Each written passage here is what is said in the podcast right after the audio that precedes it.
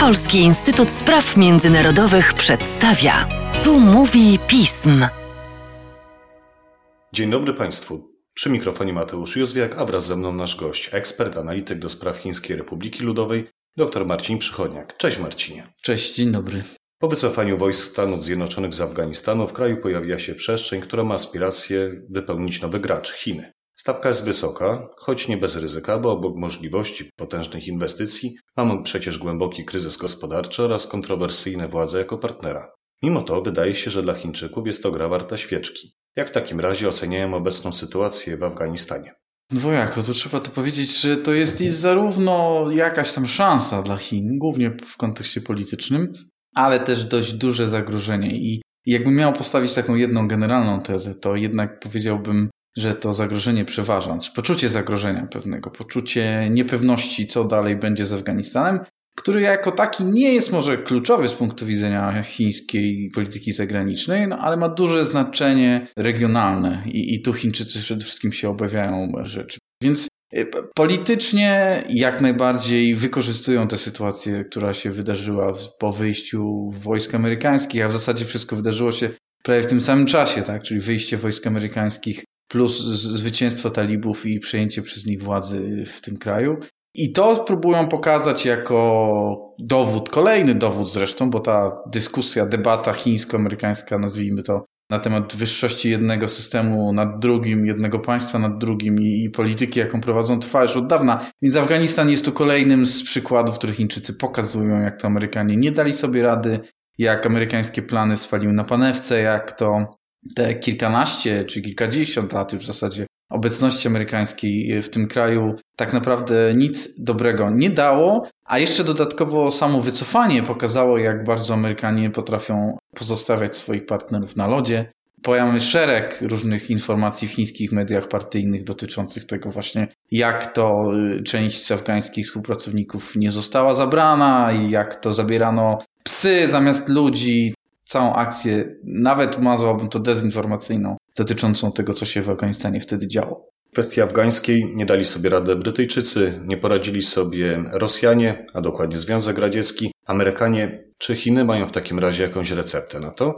Bo Chińczycy wcale nie chcą sobie, że tak powiem, radzić z sytuacją w Afganistanie. Dla nich to ja powiedziałem, że to jest polityczna pewna szansa, taka propagandowa szansa. Oni to będą mówić dużo i mówią nadal, będą się spotykać z talibami, będą deklarować pomoc, będą nawet tej pomocy udzielać w ograniczonym stopniu. Zresztą to już widzimy w tej chwili bodajże 30 milionów dolarów wartości pomocy, którą Chińczycy zadeklarowali ostatnio, co jest niczym w porównaniu do tego, co Afganistan tak naprawdę potrzebuje. Więc to będą robić, ale oni nie chcą być tam gwarantem czegokolwiek. To zresztą widać, że we wszystkich komunikatach, nawet e, przewodniczący Xi Jinping ostatnio podczas swojego przemówienia w szczytu Szanghajskiej Organizacji Współpracy powiedział wprost, że Chiny jak najbardziej gotowe są współpracować z nowym rządem afgańskim, natomiast priorytetem jest stabilizacja. Jest e, dobra tranzycja rządów, objęcie rządów przez talibów, sprawne zarządzanie i stabilizacja sytuacji bezpieczeństwa w tym kraju.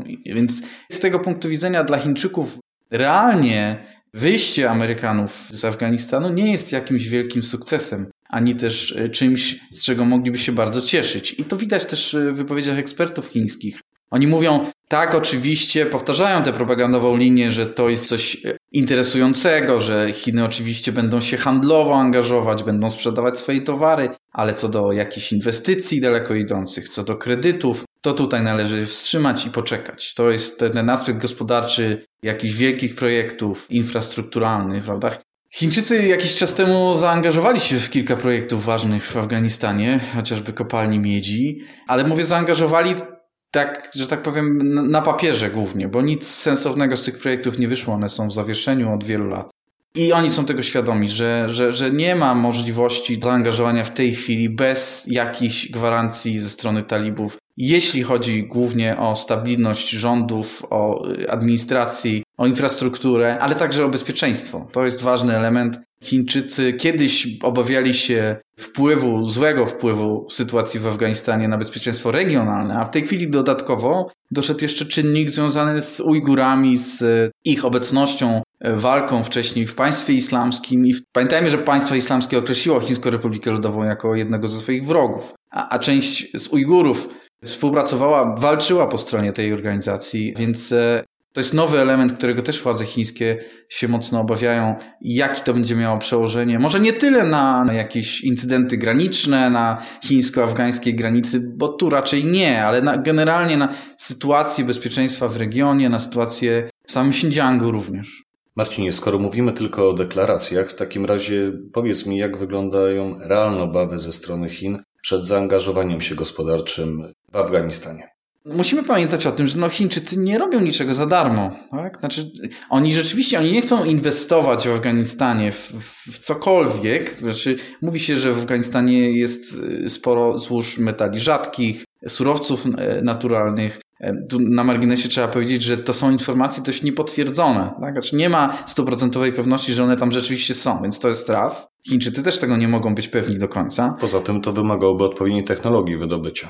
No to dwa, tak. A trzy, no to oni tego nie, powiedziałem, nie robią charytatywnie, więc muszą mieć jakąś gwarancję zwrotu, tak? To nie jest, nie chodzi tylko o wpływ na polityczny na Afganistan, bo ten mają obecnie w jakimś sensie, tak? Poprzez kontakty z talibami i deklaracje pomocy i to, że Chiny są jedynym głównym państwem, na których w tej chwili oni pewnie liczą, jeśli chodzi o to, żeby mieć w ogóle jakąkolwiek możliwość rządzenia i dostać jakieś środki, które pozwolą im sprawnie w miarę administrować państwem, to no więc ten wpływ mają. A co do zwrotu, no to, to jakby zastanawiając się, dość, to jest dość prosta kalkulacja. No, ewentualna inwestycja daleko idąca w, w, projekt, który jest infrastrukturalny, który jest duży, który oznacza budowę czegoś, no, wymaga naprawdę zapewnienia po pierwsze bezpieczeństwa tym ludziom, tak? A talibowie nie są w stanie tego zrobić, tak? W tej chwili. I tu Chińczycy mówią im to wprost. Znaczy, dopóki tego nie będziecie robić, nie, nie będziecie w stanie tego zrobić, inna kwestia, czy w ogóle kiedyś będą ale dopóki nie będą tego w stanie zrobić, to Chińczycy się nie zaangażują na poważnie. To jest raz, jeśli chodzi o inwestycje. Można by powiedzieć, że Chińczycy mogliby udzielić Afganistanowi kredytu, tak? To jest też jeden z instrumentów chińskiej polityki zagranicznej. No ale jak oni mają pewność, że ten kredyt zostanie kiedyś spłacony, tak? Kwestia... No właśnie, tutaj się odbijamy o kwestię wiarygodności. Tak, tak, to prawda. No anegdotycznie rzecz ujmując, można by się powołać na słynne zdjęcie nowego afgańskiego szefa banku centralnego, prawda, który z kałasznikowem, z karabinem, nie wiem, czy to był dokładnie kałaszników, w każdym razie z bronią na stole przed laptopem siedział, ubrany charakterystycznie, no, więc to jest anegdota pewna, ale to też jakoś obrazuje, no, że tu nie ma jakiejś mowy o relacji jakby handlowo-inwestycyjno-finansowej, której Chiny mogłyby być pewne, że coś pozytywnego dla nich z tego wyniknie, tak?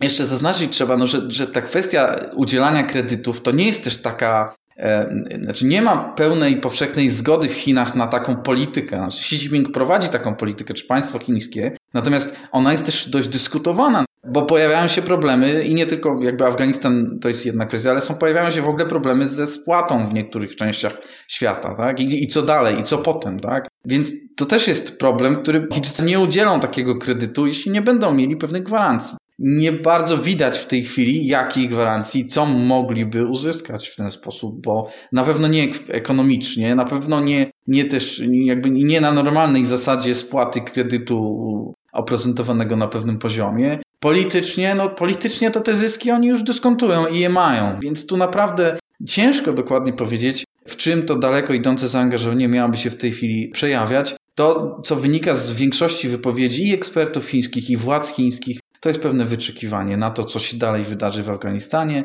To jest pewne też przerzucenie odpowiedzialności, może nie odpowiedzialności, ale też ciężaru tego na region przez chociażby Szanghajską Organizację Współpracy. Mieliśmy ostatnio szczyt i tam na, e, w ramach tego szczytu odbyło się spotkanie Iran, Pakistan, Rosja, Chiny dotyczące właśnie sytuacji w Afganistanie.